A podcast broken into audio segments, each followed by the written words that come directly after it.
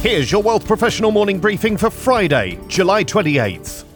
With this summer already producing more than a fair share of extreme weather events in North America and Europe, the topic of responsible investing is paramount. While recent data shows that flows into sustainable funds have fallen sharply in recent months in Canada and globally, a new report from the Principles for Responsible Investment urges Canadian investors to consider ESG when investing in provincial and municipal bonds. Written before the recent wildfires, but noting the frontline position of Canada's provinces and municipalities, the report highlights highlights the importance of ESG factors in investment decision making and risk adjusted returns. The PRI is hoping that investors will go further in their consideration of climate change in their bond investments and points out that the power of the lower tiers of government makes their securities a potentially useful tool for investors seeking a thematic ESG approach. Due to the smaller geographical area of these bond markets and given their exposure to the whole population of the province or municipality, these bonds are exposed to ESG factors in a way that other asset classes are not, the report says.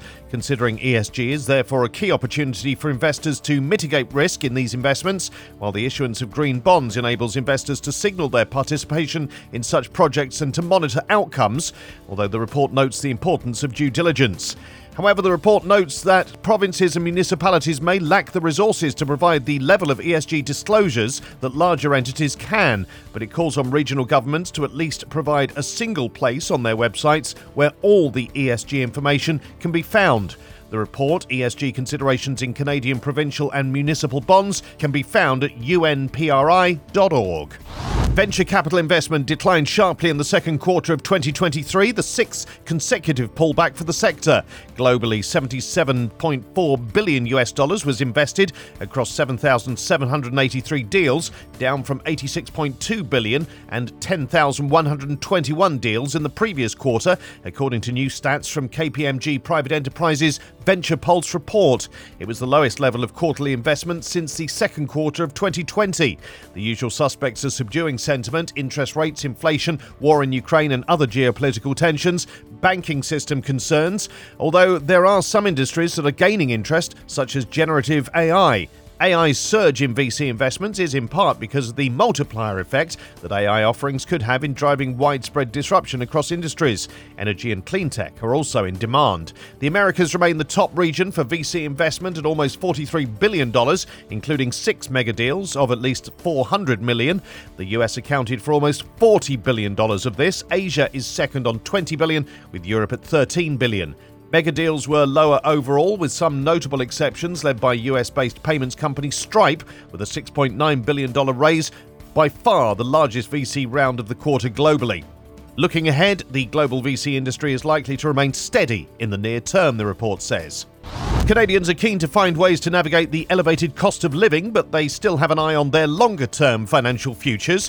While dealing with inflation and interest rates is driving demand for financial advice, getting finances under control and improving remains a common theme among respondents to a new survey from Wealth Rocket. The personal finance website asked 1,200 Canadian adults about their finances and discovered that 19% said they were out of control. This was most prevalent among those aged 25 to 44, where 22% feel that way. While 37% said that the cost of living is their main reason for needing financial advice, investing is not far behind, with 29% of respondents wanting investment assistance. Rising interest rates and getting out of debt were also frequently cited. As with previous research, the poll reveals that asking friends and family is the top source of financial advice, followed by banks, but social media ranks third, despite more than a quarter of poll participants acknowledging that it's not a reliable source. Independent financial advisors and financial blogs and news sites are other popular sources of financial advice.